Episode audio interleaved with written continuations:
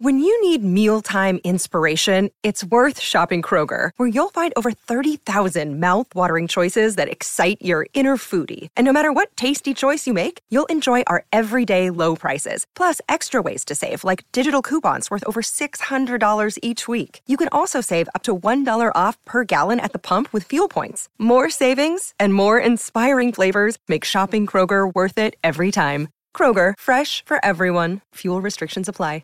This episode of the Book Riot podcast is sponsored by When Darkness Ends by New York Times bestselling author Alexandra Ivy.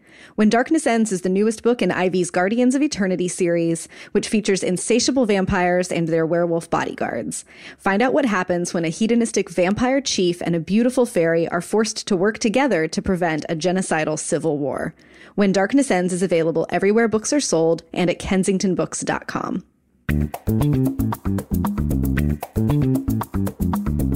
This is the Book Riot Podcast, a weekly news and talk show about what's new, cool, and worth talking about in the world of books and reading. This is episode 109, and we're recording on Thursday, June 4th. I'm Jeff O'Neal. I'm here with Rebecca Schinsky. We're coming to you from BookRiot.com. This this is actually our. We recorded Monday our post BEA thing, but we're a little too close to the metal there. Now we're actually through BEA, I think. Don't you think? We're through it. I don't know if my sleep patterns are through it or my mood. I've been, well, you can attest, we've both been cranky pants all yeah, week. cranky this week. Uh, you know, coming off the the the the show and start of summer and new patterns and I don't know, but we're trying to shake it off. Shake we are. off. We're gonna we're gonna shake it off. um, see how we're doing here. It's you know, it's been a weird start to June in here in New York. It's been like 50 degrees and rainy for like four days in a row. Mm, Same Very here in odd. Richmond. Yeah, it's been cool and rainy. A very welcome, you know, refreshing change. Especially it was so hot in New York last week Yeah, during Book Expo. It seems like it always is. Like you get all sweaty and then you go walk around in Oh, the convention center with all the other sweaty people. And it's the least pleasant walk in New York, I think. 34th and 8th to Javits. It's like four crosstown avenues.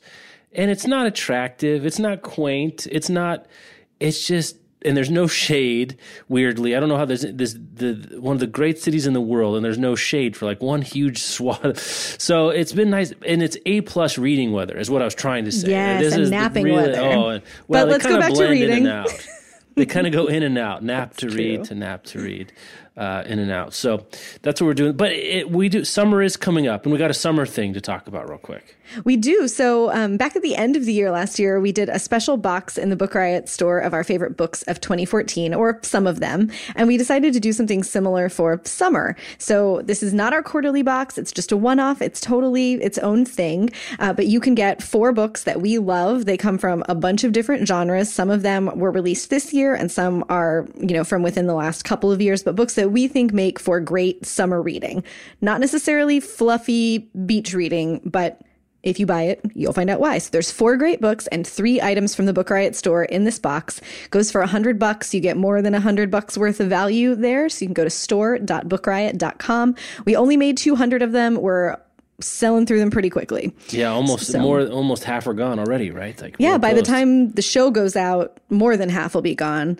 Um, so check that out if you want four books that we picked that we love um, to get your summer jump started right with some Book Riot swag too.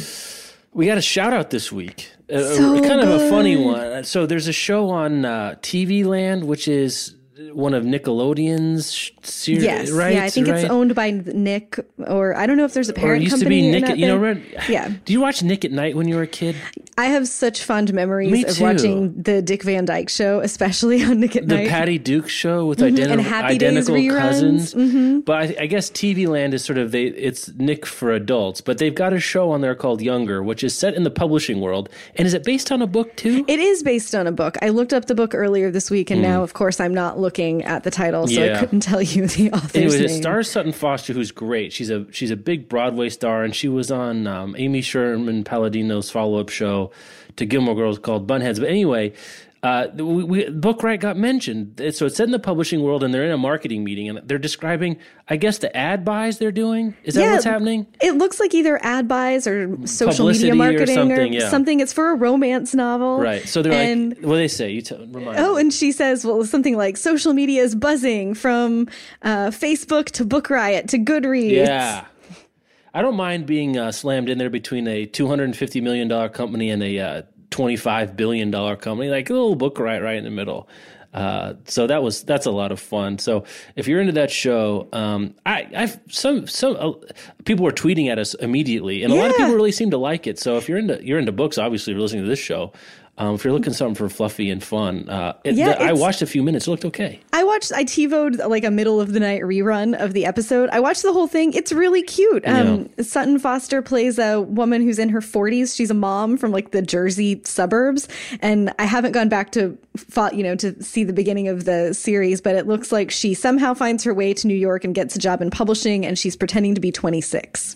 Oh, that's what the deal is. She's pretending Yeah. to be 26. I yeah, didn't get it in everyone that she's working with thinks that she's a 26 year old. Okay. Well, I mean, I can see the uh, inherent comic tension of that setup. Yeah, it was really cute. I'm probably gonna, you know, like spend some afternoons catching up on Younger while I'm doing the kind of work that I can do while there's right, TV on. right, right, right. um, so that's that's one fun shot we talked about. That about. was really fun. So we teased this last week. So the big, I mean, boy, you know, it's it, it only because there's another Harper Lee book is this not the big publishing news of the year, uh, right? I mean, in if in most years this would be the big thing of the recent years that E.L. James is publishing a fourth book in the Fifty Shades of well, it's not really in the series because. I don't even know how you describe it, but it's the first book of Fifty Shades of Grey series, Fifty Shades of Grey, told from the male protagonist Christian Grey's point of view. Um, and it's coming, announced it on June 1st. And eh, in only 18 days, it's coming on June 18th, which is yeah, crazy. big. The, and, it's June 18th because that's Christian Grey's birthday, Birthday, right. in the world of the story. Because I guess that's super important. Think of all the people that wouldn't buy this if it wasn't released on Christian Grey's birthday. I mean, just think of the lost, just- the opportunity cost of the 19th. It would have been a disaster. So. I hope that there are bookstores planning like really weird midnight release parties that are Christian Grey birthday mm. parties for this. Um, and apparently, James wrote this or a part of it for a charity auction, I guess. oh, yeah. and has decided now to uh, release it because dollar dollar dollar bills. Um, Mm-hmm. People have requested it. It was only re- you know they auctioned off for a huge amount of money to an individual. Of course, every Fifty Shades of Grey fan is like, uh, hmm, What about me, man? yeah, I'd like to have some of that. So interesting. We talked about last week. You took the you took the it's going to outsell the Harper Lee.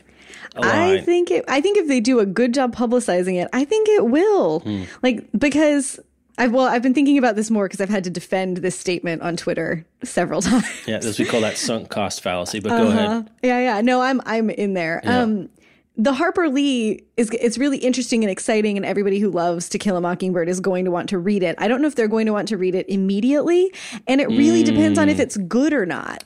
Like it's Well, you're totally, saying that this is good proof, the Gray well, book. Well, well, no, no. Well, basically. I mean, kind of, yeah, It I kind mean, of is. Yeah. So the Harper Lee, like, way.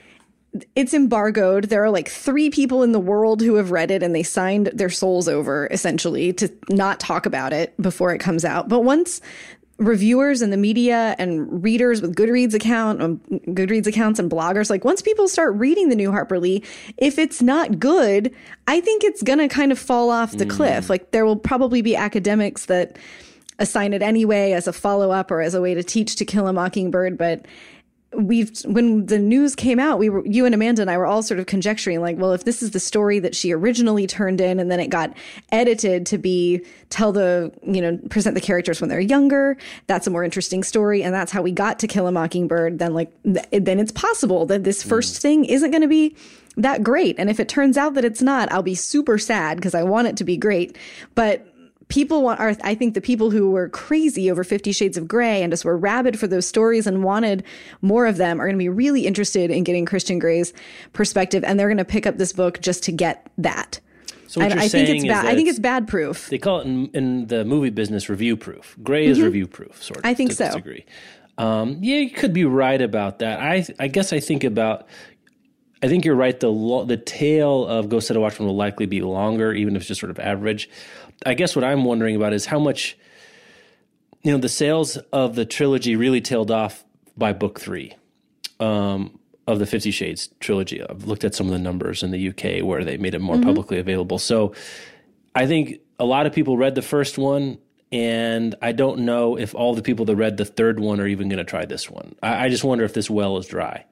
Um, I mean, not dry, but you know, not uh, overflowing. We'll see. I mean, I think it go. There's several possible scenarios I wouldn't be mm-hmm. shocked by.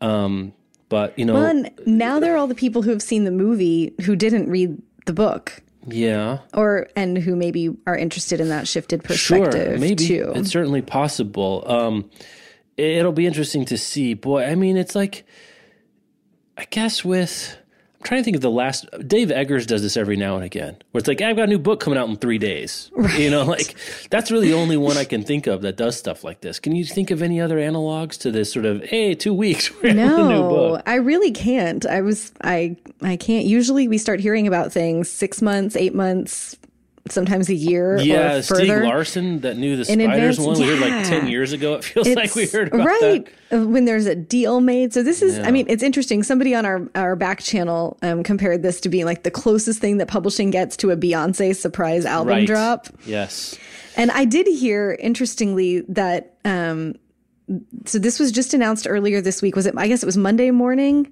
that this great, yeah, yes. that this stuff about Gray was announced. That Random House had told bookstores apparently that same day that their orders for you know however many copies they wanted to have on release day were due that afternoon. Wow! So this all happened really quickly. So the bookstores hadn't even heard bookstores didn't have time to like solicit pre-orders from customers they're they i guess they're just going to guess about mm. the demand within their readership for the book and then oh, probably maybe like place really aggressive first orders so that they'd have stock of it i'm really interested super interesting it's um I was on Amazon. We link on Amazon to the site mm-hmm. for these sorts of things, and it's 10 bucks for the paperback and 10 bucks for the ebook. I thought that was interesting. The pricing was exactly the same. I wonder um, if they'll um, drop the ebook price on the 18th.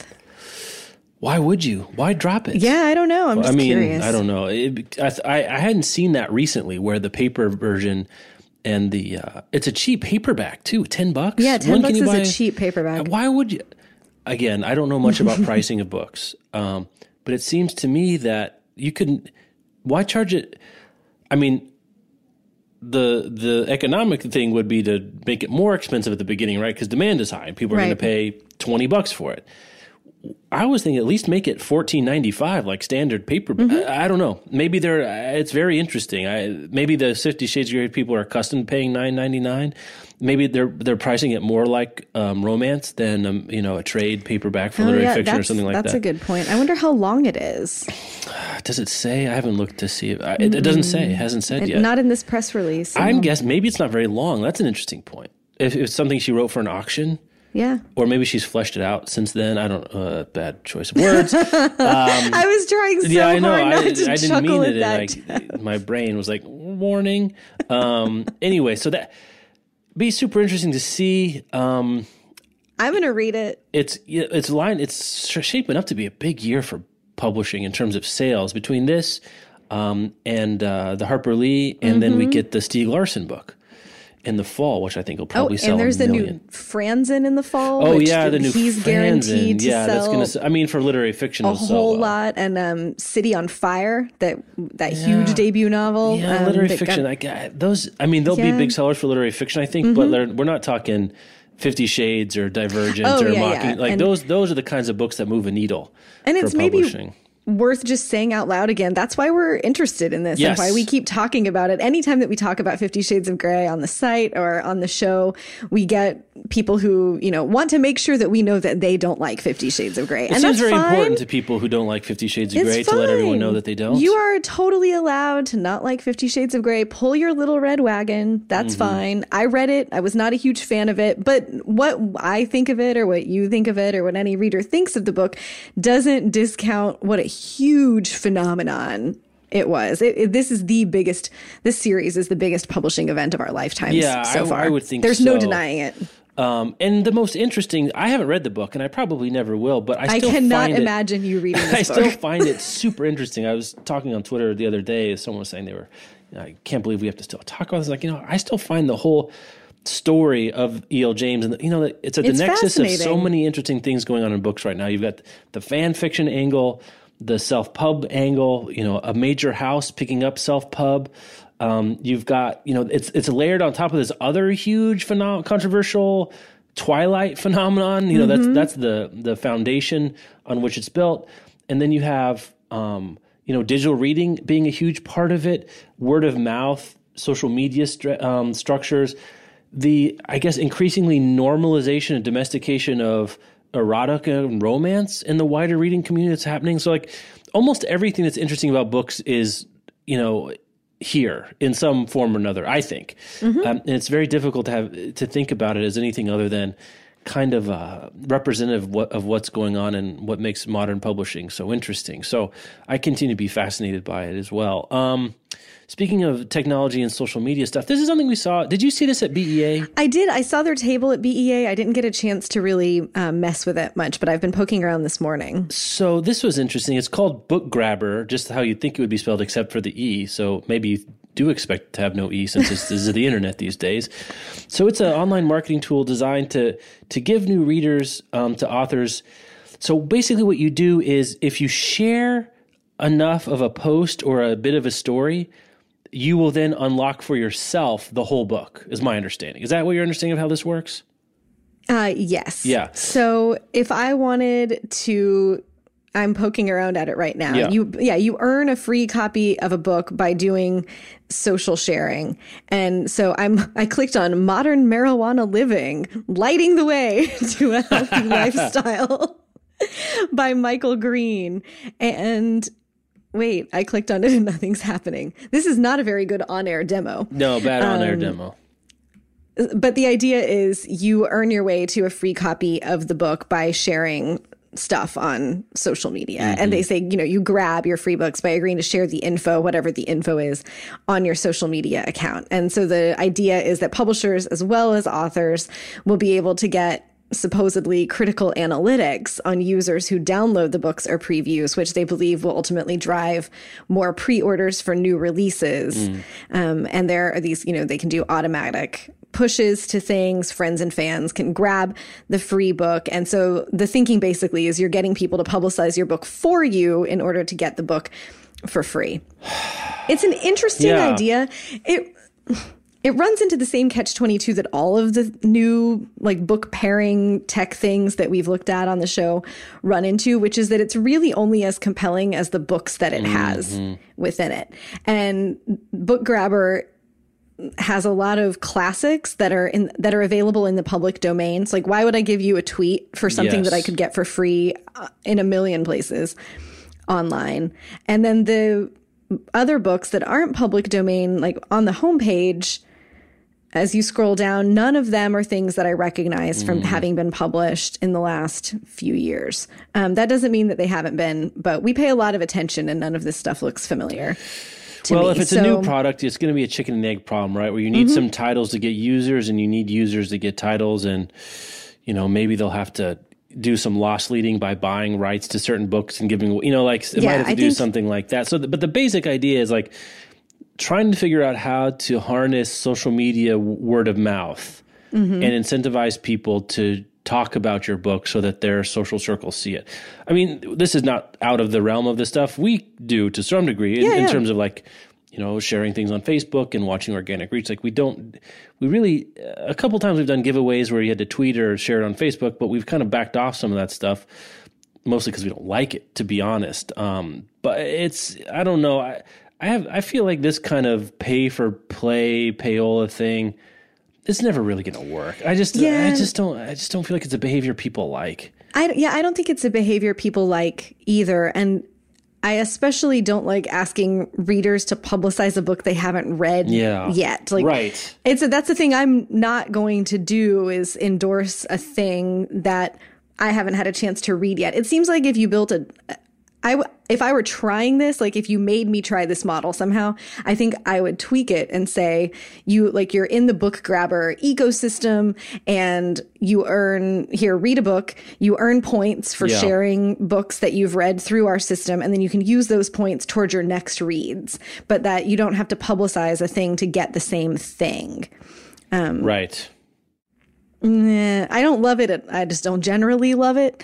Um, but it's an interest. It's it's interesting to watch all the different things that get tried and how those work with the limited title selections that are available, and to think about like okay, what if they got the new Stieg Larsson? I bet people would Mm-hmm. tweet about that in order to get a free or discounted copy of it because they loved, you know, the first three and they want to read the next one. Um, but it's tough. Like I, it's tough to think. I don't know that we're ever going to know really how well this tool or any of the tools could be when they have, and unless or until they have titles that are highly appealing. And I you know, could sort of see it as some sort of like if a- Amazon or Goodreads or you know other ebook retailer wanted to sort of gamify their platform Yeah, to yeah. some degree. Like maybe if you for every tweet that you use this hashtag or a link or whatever, you got you know X number of points, and once Mm-hmm. you got X plus 10x points put together, right. you could redeem it for uh, ten dollars worth of merchandise or something like that. I, I guess I just never heard of something that really works like that. It, it, takes a lot of time, and I guess for people that maybe are more cost sensitive than I am, like for me to tweet ten times about ten different books to get a free four ninety nine ebooks, I'd rather just pay the four ninety nine myself. Well, and like, does it matter how many followers you have? Like, well, you would think so. or are they? If you have two followers, are they going to give you the same? Right. Reward? Will BookGrabbr give you the same reward as if you have twenty five thousand followers? That doesn't seem to make any sense for the exposure. You have a bunch of sham achieve. Twitter accounts, and I'll have them tweeting. So you could. Uh, I'm so sure you can there's read a bunch around. of public domain books that Yeah, you could get right. somewhere else. Yeah, I mean, I guess, I guess the central insight here is that social media sharing matters, which no one I think disagrees with. The question I think a lot of marketers and remember Klout tried to do this, a lot of other people Mm-hmm. have tried to do this of like, can you can you do some give someone some sort of reward that will induce them to tweet about your thing? And the other thing is we see some people they tweet about an entry into a thing or something like that. I'm also much less likely to click on a thing someone has tweeted because I if I know that it's part of a giveaway or a, uh, rewards or something like that. Mm, mm-hmm. If they're only tweeting it to earn a thing, not Yeah. because it feels like a genuine endorsement. Yeah, because I mean, social proof is one thing. If someone tweets like, "I really love this book," that matters. Right, right. But if someone says, "Check out X so I can get a free Chevy Malibu XT," I'm Mm-hmm. like, uh, "That's not really social proof." Right. Um, that's something Yeah. else. So we'll see. Um, but That's a thing that exists. it exists, now. and we, you know, we like to look at this sort of thing. Here's something we don't like to look at. We do not like to look at um, the on the ongoing saga of how publishing is crappy to women. No, we Um, don't. So Nicola Griffith, and this story has gotten passed around. I've seen this in a bunch of different places. Really, and great Mm-hmm. Yeah, job on I'm glad it got the traction that it got. Nicola Griffith. She's um, uh, a novelist who lives in Seattle.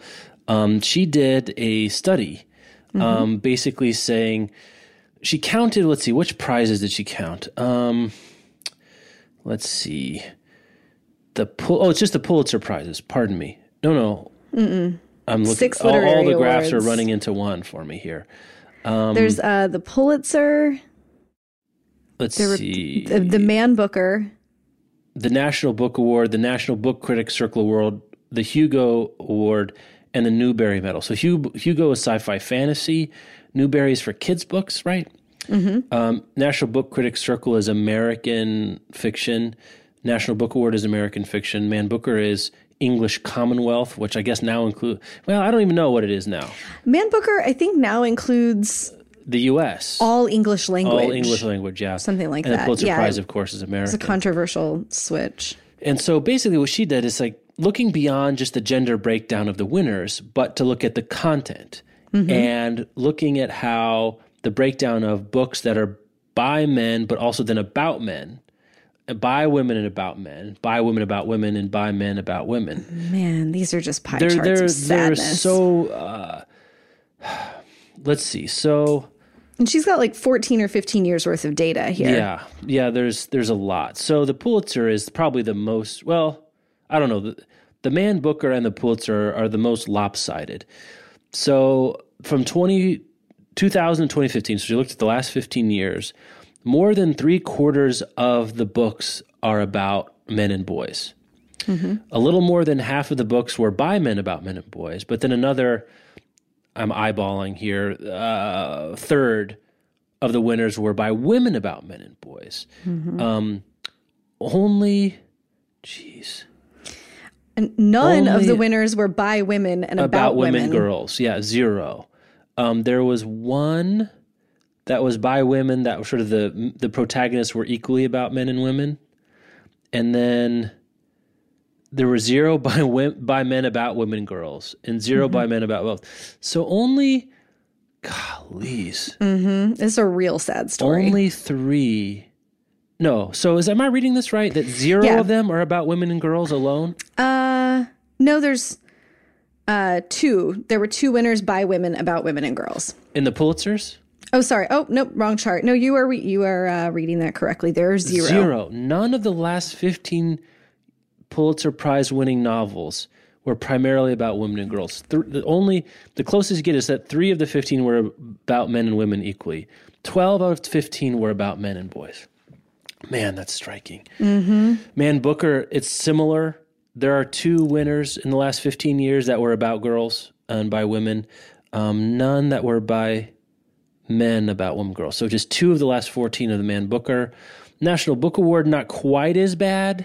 Yeah, about half were by men, about men and boys, and then there were another two. There, so there's eight that were by men telling men stories, another two that are by women telling men stories, one by men telling stories about both men and women, three, by women telling stories about both men and women, and then two by women telling women and girls stories. I get. I mean, so one way to look at it is I, the kids' book one is the most evenly spread, Mm-hmm. not as bad. Um, in fact, depending the largest chunk look- of the pie there is books uh, Right. by women about women and girls, which is right, five. and eight of the fifteen were about women and girls, Mm-hmm. About women and girls, written by right. Mm-hmm. either gender. So that's a pretty good split.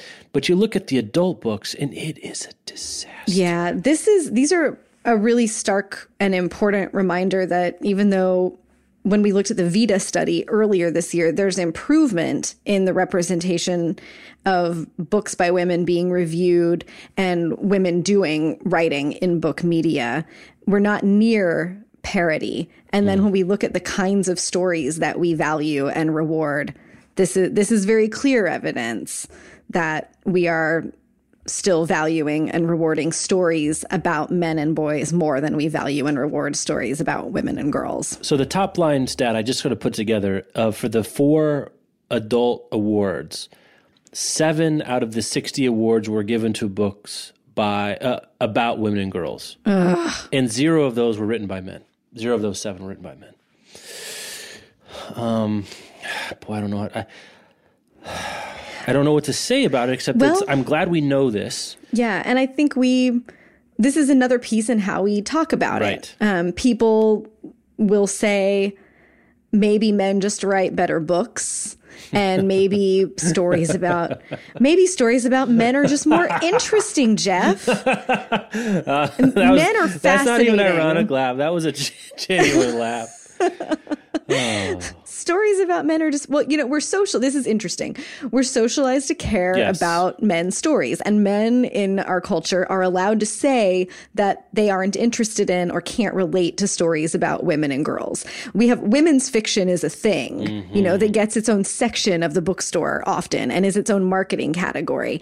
Men's fiction is not stories about men and boys are just fiction Right. that everyone is expected to be interested like in mysteries and thrillers or something Right. like that. Right. Yeah. but that everyone is expected to be interested in and to relate to. And this is similar to the way that people of color say, you know, that they are raised reading books that are about primarily the white experience. They're supposed to be able to relate to those and to have empathy for them. But then white readers get to say, oh, I can't relate to this story about a black character or oh i can't relate to the story about a character from a different socioeconomic class. We don't white readers are let off the hook and i think male readers are often let off the hook as well. For not having to develop the kind of empathy and appreciation for stories that are different from our own. And that is happening in and it's reflected in the books that we choose to to give awards to. And it mm-hmm. would have been interesting if she had been able to go deeper into the data and look at the uh, gender makeup of the judging groups for these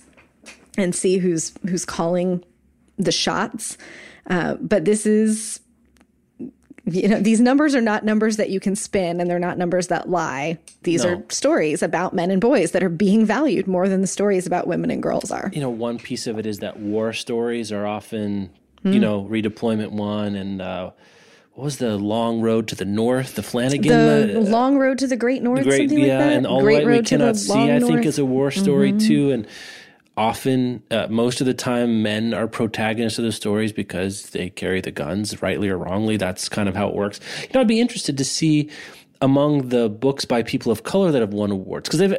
I remember looking at this, and it's not as bad as you might think if you took these same four awards over the last 15 years. That people of color have won you know quite a few of these. I don't know that it would come out to be representative of the larger population, but from my own experience of reading these, those are books by people of color almost exclusively about people of color when they win awards. Mm-hmm. So there's some weird disjunction here between you know will award a person of color a book for winning for writing about people of color but not a woman for writing about women like there's some sort of weird arbitrage going on there and i don't really know how to account for that Yeah, the way that I've heard it described as people being like, like this black writer achieved something great by telling a story about black people that everyone can relate to. Um, yeah that's that- interesting And and it is interesting that we are not seeing that happening with this woman wrote a story about women and girls that even men can understand. right like I, I think I like I'm you know uh, we're both angry and frustrated about sexism and racism in publishing in an, on an ongoing basis but I, I want to say out loud I think this sells male readers short too. It's not just that women and girls stories get short shrift and that uh, we have important stories to tell that everyone should understand and relate to but when we assume that there needs to be some sort of like magical unicorn sparkle applied to a story about women in order for men to get it we're making assumptions that men can't understand women Yeah, it's interesting too because of the four title for the four awards, the one that has, I guess you'd say, the most equitable distribution is the Hugo, which is also interesting because that's voted upon um, by Right. readers. It's, it takes nom- there's a process of nomination, but the actual final award is voted upon. So when it's left to the you know one postulate here would be when it's left to the readers to decide, they actually will vote more equitably than just sort of these judging panels, the National Book Critics Circle Award. I mean, not surprisingly, the National Book Critics Circle Award. Well, we know that most of the people writing about books are men because we've watched the VIDA count. You know, we've been Right, watching right. about that, and they're members of the National um, Book Critics Award. So, you know, it's one of those things that I think. Uh, hopefully, it's one of those things where light and air will um, do some uh, do some work. You know, once people see Mm-hmm. This, and maybe people who are in the judging, they'll sort of wake up. And kind of the dream of liberal education is if you see your biases, maybe you can have some mastery of them. Um, you know, that's that's true up to a point, but this certainly it's only possible if you at least can see that there might be a problem there. Right. We'll uh, put the link in the show notes Um, Yeah. for you so that you can check it out and go into the data yourself. But brava and thank you to Nicola Griffith Yes. for putting that together. Uh, before we do more numbers for things, we should talk about our sponsor. Yeah, we got it. We've got Scribd is back. Uh, Scribd is a sub- subscription book service that gives you unlimited access to a library of more than half a million ebooks and audiobooks. So if you just want to go right now, don't want to hear any more, go over to scribd.com slash book riot and get started with your free month. That's 30 day, all you can listen or read audiobooks, ebooks, and comics. $8.99 after that if you should choose to, to, to, to continue, which I think you probably will. Scribd has books from some of the biggest publishers around HarperCollins, Simon Schuster, HMH, audiobooks from Penguin Random House, also independent publishers like McSweeney's, Counterpoint, and Tin House. 30,000 audiobooks and that we've seen this that catalog is growing. I think probably this 30,000 is probably out of date by now, sorry. Uh, to say I think there's probably more than that at this point, including some like brand new releases. I mean, that's one of the more interesting things we've seen happen with subscription services recently, especially Scribd is like you're not just sort of doing that Netflix thing of things have been out for a few years, right? Getting to Netflix, you're getting things that came out like this week, um, available right then. Uh, Pretty recent. Yeah. hundreds of collections curated by the team of editors. And as you read and you recommend, or excuse me, as you read and rate, they'll recommend based on what you liked and what you haven't liked. Um, 30 days of unlimited reading and listening right now, scribd.com slash book riot. Do we have picks? Do we have Yeah, we, well, we've got now when you go to scribd.com slash book riot, you'll get our curated there list. you go. That's right. So you've got 15 books that we love. Uh, there's a variety here. My favorite short story collection of all time, What the World Will Look Like When All the Water Leaves mm-hmm. Us, is here. Um, a great YA novel uh, that deals with LGBTQ issues and sexual identity called Aristotle and Dante Discover the Secrets of the Universe by Benjamin Alire Sáenz is in there. Uh, Sarah MacLean's A Rogue by Any Other Name, which is the romance novel that Book Riot recommends more than any That's other. That's all right. If you want to get started, you want to try romance, you think it might, you know, you're interested, but you're nervous Mm-hmm. Start with Sarah MacLean. That's what we always say. And uh, if you, like I, am intrigued, if you are, like I am, intrigued by the BBC America series for Jonathan Strange and Mr. Norrell, which is coming oh, up. I think that, it launches. Yeah, it launches. The show launches on June 13th. This is like an 800 page book. It's a very long um, book. So I'm going to be reading it on Scribd because that's a lot. It's easier to carry my iPad around than yeah. to carry the big book, but that's available on Scribd. Under the Skin by Michel Faber is here. How to Be Black by Baratunde Thurston um, which I think is a just a really phenomenal memoir slash like social look at race in America. Um, a Sport and a Pastime by James Salter, which is a steamy, wonderful mm. book by one of uh, our mutual favorite writers. Uh, and we've got Bloodchild by Octavia Butler and because it's not a summer reading list without him. Angels and Demons by Dan uh, Brown. the Brizzle himself. Um, I've got one pick I don't think I've mentioned before. Time and Again by Jack Finney is on Scribd. I don't know if I've mentioned this before. It's a time travel story, and Stephen King himself called it the great time travel story. Whoa. It's very good book. Uh, it's long. There was a list that came out a while ago. This, I think, when I originally read it, it's been 10 years or so, of the best books that should be movies that aren't. This mm. is on it. It's a time travel story. So what happens is this: the main character is an ad man, and he's recruited to, to join this sort of government time travel experiment. And you know he doesn't have much going on in his life, so he decides to do it. And he he goes back to New York in 1882. So it's also a New York book. Um, and the mechanism of time travel is really interesting to think about. And he gets caught up in a story of, of romance and political intrigue and um, uh, end of 19th century New York. It's great. It's a lot of fun. It's a, you know, it's kind of, it's kind of genre in terms of its uh, time, you know, it's like, it feels like it's sci-fi, but it's also a little more literary. It's a, it's a great summer pick if you're looking for something that's not just off the airport rack. Um, and if you've got your uh, iPhone or iPad or your Samsung Galaxy S4 or whatever with your Scribd app, um, I really recommend Jack Finney. It's good for a plane flight or something where you want to get to the end um, and want to forget where you are and get lost in a book. So that's Time and Again by Jack Finney. And that's Scribd. Thank you so much to them for sponsoring the show. scribd.com slash book riot. All right. What are we doing next? So uh, the, the Harper Lee uh, cash uh, carousel continues to spin. I, I linked to this today. Um, a set of letters Harper Lee wrote to a friend of hers mm-hmm. um, up for auction. And it's just six typed letters. Expect to go for a cool quarter of a million dollars. Whoa. Um, it was and the they're letters, signed with yes, go they're ahead. signed with comic pseudonyms. Yes, like the Prisoner of Zenda. Uh, the the letters start before the publication of To, to Kill a Mockingbird, um, while she was living in Monroeville, and and go through afterwards. There's a story about how after To Kill a Mockingbird was published, she she wanted Esquire to publish something else, and they refused, which was a huge mistake wow. because she would publish nothing else until well, uh, July, whenever mm-hmm. uh, Go Set a Watchman is is coming 14th. out. So I guess if you've got any Harper Lee memorabilia up in the attic, now's the time to get rid of it. You've been waiting for your opportunity, you know, to have some buzz yeah. around Harper Lee, and here it is.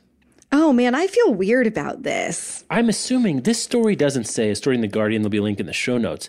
I'm assuming it's um, what's this guy's name? The person, the rece- the uh, Harold Caulfield, mm-hmm. who was the recipient of these. Um, I'm assuming it's his estate that's auctioning them off, but it doesn't say where they're coming from.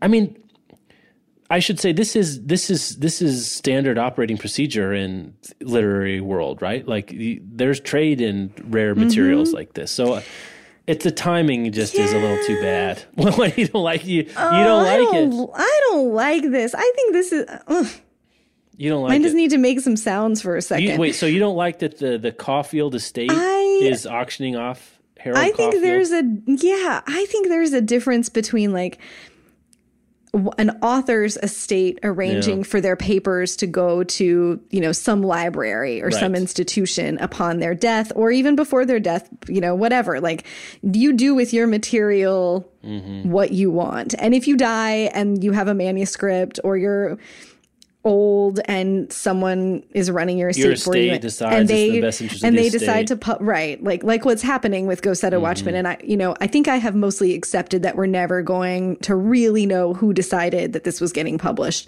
but I feel weird about the friend of someone like taking personal correspondence and selling that Mm. I just like it makes me hope I never get famous. Like Amanda and I have this deal that if one of us gets hit by a truck, the other one is going to delete all of the, you know, our text messages. All your Like, Slack DMs. yeah, like Amanda will come into my house and just tell Bob to leave her alone with my computer and my phone for an hour and just burn the whole thing down.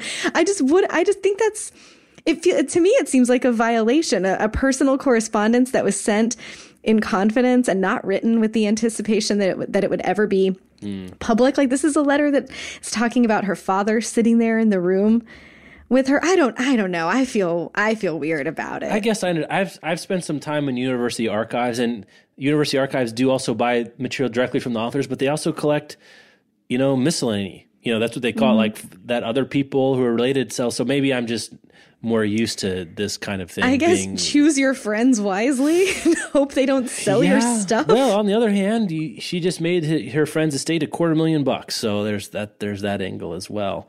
Um, but anyway, if you got a cool um, 250 large laying around and you want six letters, it's not, that many. Um, weird. I want to know what our listeners think about it okay, too. Let us yeah, know. let us know where you stand on the great uh, Would you read them? I, epistolary I would feel weird reading them. of uh, of uh, aught. Uh, well, we're not in the aughts anymore. It was like 2015. like someone they published Flannery O'Connor's prayer journal last Yeah. year. Do you remember that? Yeah. And one of one of our contributors wrote about feeling super weird about reading someone else's prayer journal. Mm-hmm. And this and I get that. I don't think that I want to read something that's that personal that wasn't written with the intention of being published. That was O'Connor's estate, I believe, too. I mean, not to throw Yeah. the Schinsky's razor back in your face, but um, you know, however you want to I didn't say that. they were the same. No, They're no, just I understand. similar. I understand. Jeff, we just I'm arbitrating the things that make me feel squicky No, now. I understand. Okay. I understand. I'm just trying to see if there's there is some underlying foundation, or it's just sort of nebular squickiness. Nebular squickiness is how I'm rolling. Yes. You're just gonna have to deal. Okay. um, all right, let's go. Every year, Amazon announces the, and I'm going to put a giant asterisk. I'm making an asterisk sign with my hand right now. Scare quotes, Yes, man. announces the most well-read cities in America. Based on what? basically based on how many people buy crap from Amazon and you know Mm-hmm. ebooks and books and subscriptions to magazines and newspapers. Um, it's a bad it's a bad proxy for well read, but it's the data Amazon has. I'll at least say that. Um, it's also is it better than that other one we do from isn't it the University of Cincinnati or something like that? That they Well, also yeah, do their most well read cities or something. That's, I don't know if it's better, but they're both weird proxies. I think if you put them together, you get something interesting. And the, the cities aren't that different, to be honest. And we should say that Amazon does this because Amazon is smart and no one's going to pass around a headline about cities that love Amazon. Yeah, and we're. I linked to it, and we're talking about it now. So bravo, uh, bravo, Amazon PR marketing people. yeah, here we are. Here we are. Uh, we're back talking about it. But anyway, um, there's been a, and, and for the last couple of years we've done this. We've looked at it. Um, we talked about the show last year. How many years are we in the show? I think with two years we've talked about it. every Mm-hmm. This year it comes out. Yeah, I think we're in our third, third spring third together spring. now. So we've talked about it several times, um, and so we're going to keep talking about it. The, the difference here is that there's a new number one. And, There is. And last year the number one was Washington D.C., uh, and this year it's Seattle, Washington. Uh, which is the home of Amazon, so I don't, I don't know what to make of that. Um, I guess let's go with the assumption that Amazon is not fudging their own numbers that they're not giving Mm-hmm. us, right? Because they don't actually give us any numbers here, do they? No, there's no, numbers. no, no uh, numbers on an Amazon. No, that's thing? a really good, really good point. Oh man, I'm gonna buy Jeff- hand waving chicanery. Yeah, I guess if uh, Bezos ever uh, his letters about actual numbers come up for auction, I'll put in a, a stealth bid at Christie's. Uh, I hope in- Bezos has an agreement with someone to burn his text messages Yeah, down because I I would read that business. Yeah, well, you get some of that in the everything store. Um, are you are you trying to make my life more difficult? Do you remember that in the book? Yeah. Bezos would turn to people and say, "I don't know if you're drunk or you're being serious, but I hope you're drunk." Based on what you just said. Anyway, sounds like a tough boss. But anyway, so Seattle is one, Portland, Las Vegas, Tucson, Washington D.C., Austin, Texas, San Francisco, Albuquerque, Denver, Louisville, Kentucky, Charlotte, Baltimore, San Diego, Houston, Indianapolis, San Jose, Jacksonville, Florida, San Antonio, an Texas. Nashville, Tennessee, and Chicago, Illinois. So there's your list. Interesting. There's a couple ones that um, you may be surprised not to see on there uh, that I think we've talked about before. One is is my uh, my my beloved New York City, Yep. not on here. Um, another one that's not on here that I'm surprised by, I have to admit, is Boston, Massachusetts, which is uh, well known as having the largest, the highest concentration of graduate degrees to population. And you would think there would be some correlation between that, but maybe they just all shop at the great Harvard Square bookstore or you know somewhere else that's non Amazon, or you know get their newspapers locally or things like that because that's all that kind of thing. Not so. I'm a little surprised about Portland. I have to admit, being number Yeah, two. that is interesting. They've got a really good book scene and and uh, to my mind the best bookstore in, in North America the the inimitable Powell's. Um, but I do think that Powell's greatness, you know, it still has, it's downtown, it's huge, but it kind of is the black hole of book buying in Portland. Hmm. So it's a little harder to get to bookstores or you know, so I wonder if like people who live 20 or 30 minutes away and rather than drive 30 minutes to get the one book, they just buy on. I'm just this is all You know, conjecture. what here. would be interesting is to mix this list with the list that we have of um, the cities that have the most bookstores per capita. Mm, that's interesting. and to see if there's crossover Yeah. or not because i would I- i'm i would guess that the cities that have the most amazon activity that there's there would be an inverse relationship between amazon activity and availability of Yeah. bookstores not just indie bookstores but big boxes and college bookstores and stuff as well and boston is saturated there are tons, of of good bookstores there. university bookstores and indie bookstores and tiny hole in the wall used bookstores Mm-hmm. and everything in between and that would be that'd be interesting maybe i'll do that in some of my copious free time the other thing I was thinking about too is you know I- this year I've been doing my Busman's MBA and I've been looking at think you know learning about data and statistical logs. I mean some of this could just be random scat. I mean Mm-hmm. why is a city's boundaries a particularly good unit of literary measurement, right? like why Right. why should Baltimore city limits yeah, because a lot of these places have suburbs, right? Mm-hmm. Which is it? It's not the Portland Portland metropolitan area; it's Portland proper, which is relatively bounded. Seattle is the same way. One thing about New York is that the city limits are actually giant. Like a lot of the metropolitan area of New York, which is I think 11 million people, is actually 8 million is in New York, which for a big urban center is a relatively high ratio of people actually living within the city limits. Um, so I don't know. There's, I wonder how useful this actually is. Like to see Las Vegas, for example, above San Francisco is weird. And I, I don't know why that might be. Maybe it's because there are not a bunch of great bookstores in Las Vegas, and so why does that make them more well? It's you know it's the whole the whole Amazon thing put together. Yeah. I was actually trying to think of what statistic I'd like to know that Amazon could give me as maybe a more interesting thought experiment, but um, I'm yeah not it would be interesting to know if there were numbers like uh, how many or amazon orders per capita does it take to rank number one and then to rank number 20 how much difference is there between what happens in seattle at number one and what happens in chicago Yeah, at number 20 spread? and what does it look like below 20 like did they cut off at 20 because that's that makes for a nice easy list and a round headline or is there a fall off after the top 20 and like i yeah i'd like to see the whole Mm-hmm. setup is there a bell curve situation happening here Yeah, or a I Laffer just- curve, or some other kinds of curve, a curve ball, maybe. I don't know what's going on here. Um, so that's that's that list with all the grains of salt that we can muster. Uh, there. Oh, yeah. We, we you've heard us talk, maybe not quite to ad nauseum, but to add queasiness uh, about Lumberjanes, which is the um, great graphic. Well, it's not a graphic novel; it's a comic book series. It is a comic book series. There is nothing queasy about it. Um, Well, but no. I got what you were doing yes, there. Yeah, you saw. um, that's written by, uh, created by three women: Shannon Watters, Grace Ellis, and Noelle Stevenson, and it's going to be a movie.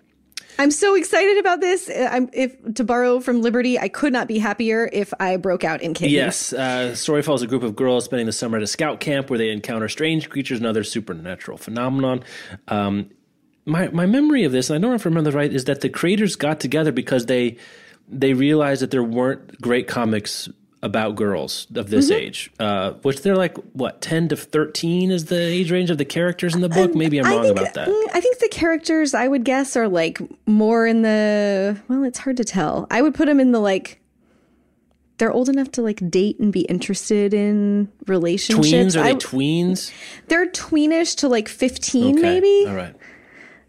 You know, it's kind of ambiguous, and that's and I think it's one of the perks of the series. One of the things I mean, that young they are enough strengths. to be at yeah. scout camp, right? Yeah, yes. and the content, right? They're at scout camp. Um, there's mythology. There are like feminist references. There's pop culture. The voice of it is really fun. Um, I I love this series, and my friend's ten year old kid loves mm. this series as well. Like it has those multiple layers where readers of all ages can enjoy it. So it's going to be a live action adaptation. Yes. It's going to be written by a dude, which there was some mm-hmm. agita about. Um, I don't know, man. I, am not sure if that matters to me. Does that matter to you?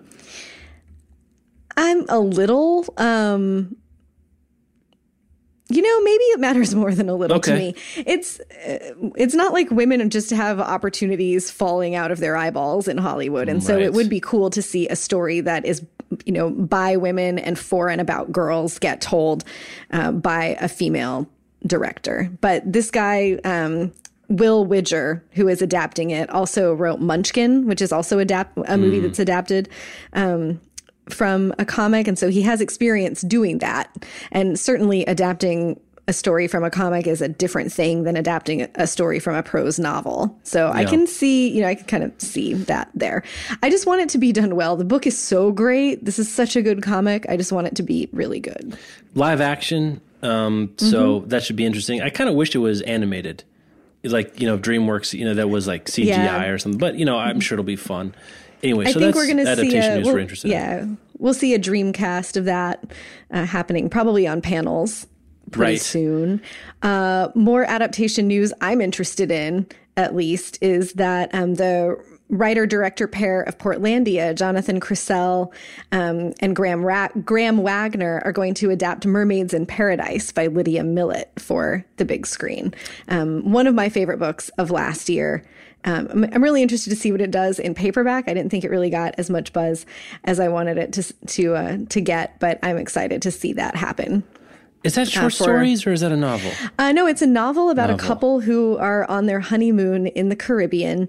And um, she has kind of an Amy Dunne from Gone Girl voice. Mm. Uh, she doesn't, there's a little, like, a little contempt for her husband. So they're on the, their honeymoon and some people diving in the reef near the big resort that they're staying at discover actual mermaids Oh, there. I remember you talking about this now. Yes, yeah. Yes, yes. And so then, like, the giant corporation that owns the resort wants to capitalize on that and turn it into an amusement park attraction type thing. And the woman and her husband team up with some like science conservation people that are also visiting the resort to try to protect the mermaids. And over the course of their one week honeymoon, there's like mercenaries and someone gets murdered or mm. pretend murdered and kidnapped. And it's very over the top. Um, uh, the voice is really, really uh, fun to spend time with. And she, like, I, I don't know, I love like a good, bitter female narrator in fiction. Mm. And she was great. we, we, linked this week also just to talk about other the Michael Fassbender stars as Macbeth in a new version of Macbeth. Mm, mm-hmm. That looks super good, by the way. It does. Um, there's another trailer I was going to talk about real quick. I can't. Uh, doesn't come to mind. Oh, the Aziz Ansari trailer. Oh yeah, is that what you're thinking the, of? Well, that and then oh, John Green's uh, the Paper Towns mm. trailer of the new John Green adaptation, which is coming out this fall too.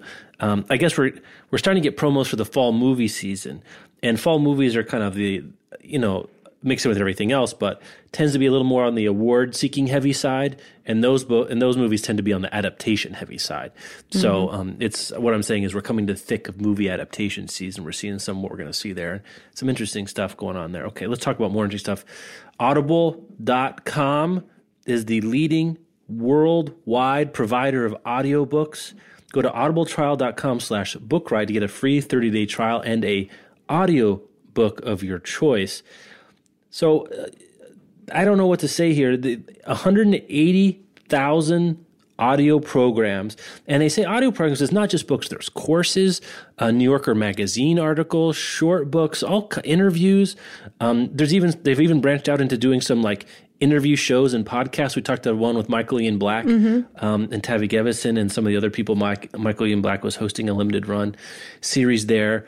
Um, almost every genre you can reasonably expect to hope to get there. You can get it on you know, any kind of portable device that you can get MP3s on. Over 500 devices um, you can play Audible on. You get a free app for your iPhone or uh, Windows Phone or your Android device.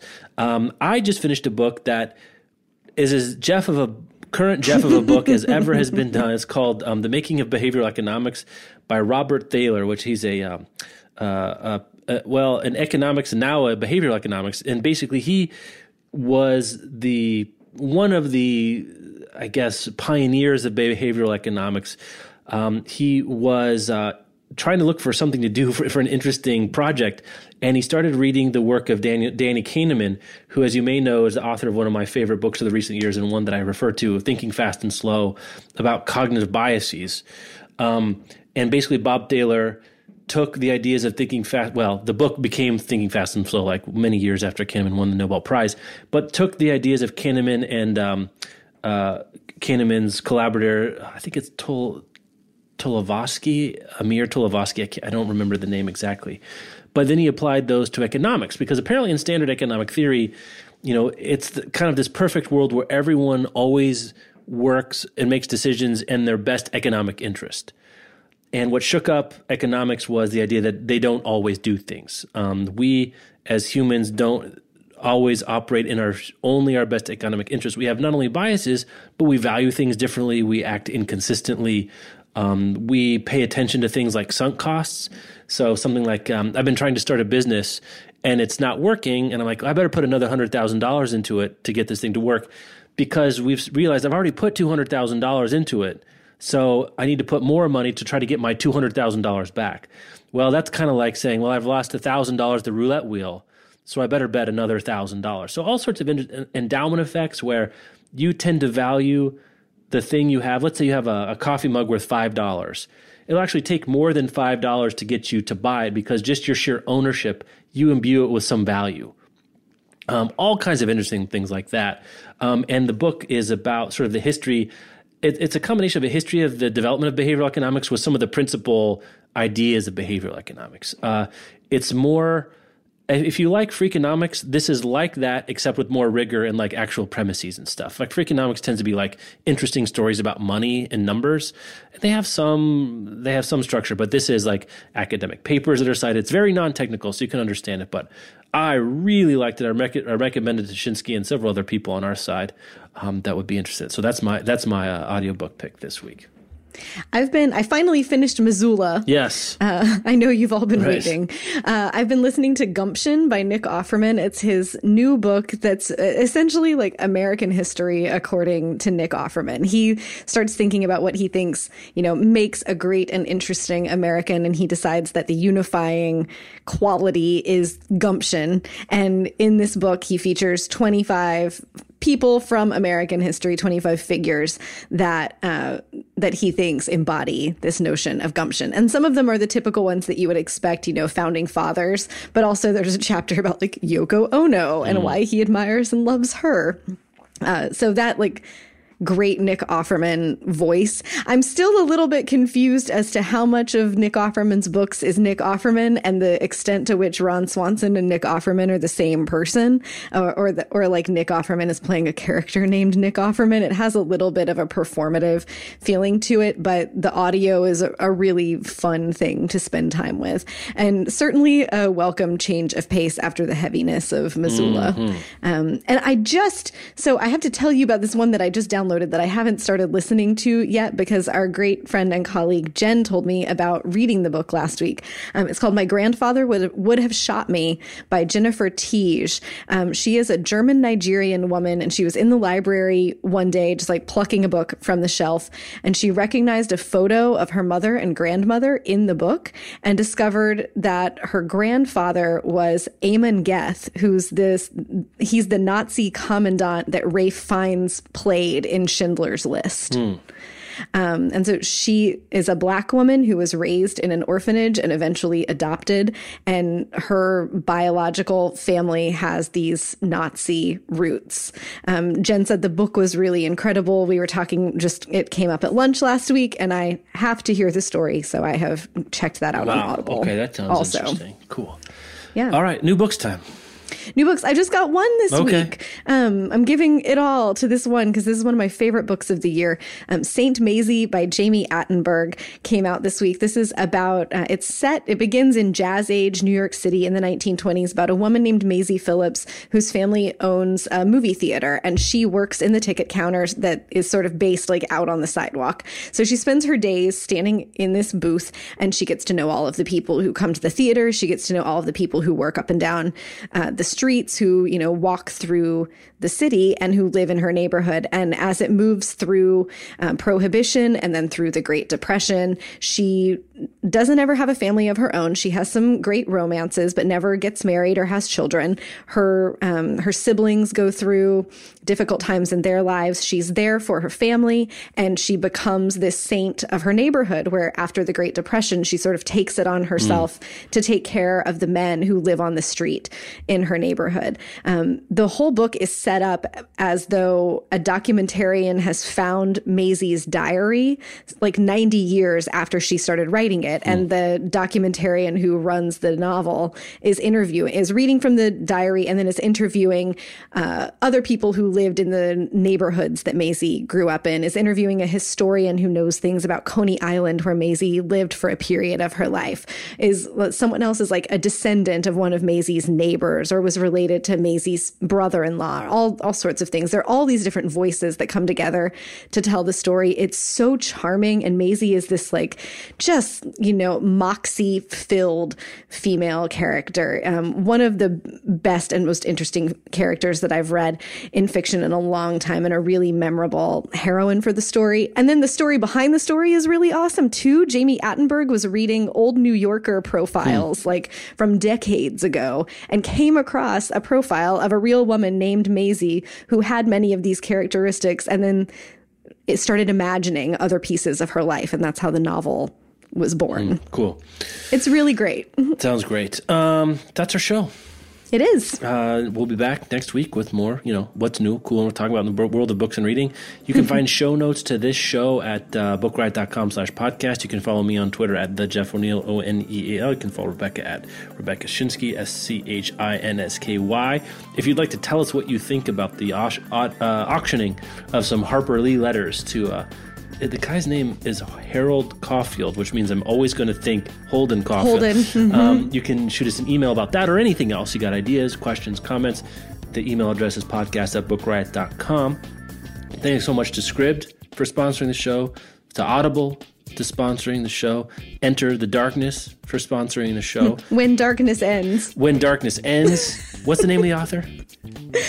Uh, I closed my form. oh no! Well, let's get that. Let's Alexandra Ivy. When darkness ends when by darkness Alexandra ends Ivy. by Alexandra Ivy. Thank you so much for sponsoring the show, making it all possible, and of course, all of you out there listening, making it so that people will find it a good value to listen to the show. I think that's all we've got for this. That, that, that's this week. Our week. That's it. It's a full lid. Yeah. You know what? I just realized we're we're gonna get we're gonna get the new E.L. James and the new Harper Lee within like a 14 day window. Yep. Very exciting times. Very, very it's gonna exciting. Be, it's going to be a big summer, man. All right. Thanks so much, everybody. Have a good one.